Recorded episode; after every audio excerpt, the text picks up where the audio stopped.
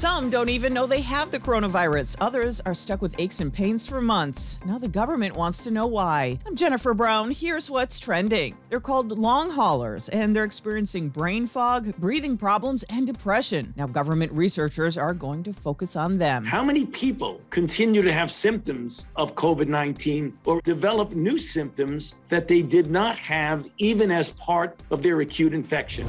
Get ready to see more ads encouraging you to get the coronavirus vaccine. Should I get it? The campaign is a reminder if you want life to return to normal or you want a hug, then you'll want the shot. The Ad Council says half a billion dollars in donated media and celebrity time went into the ads, and they'll evolve as more people are eligible for the vaccine. And going viral are photos of a rare cardinal spotted in Pennsylvania. It appears to be both male and female, like split down the middle, bright red on one side and brown on the other. Whether it can procreate, bird experts say anything is possible.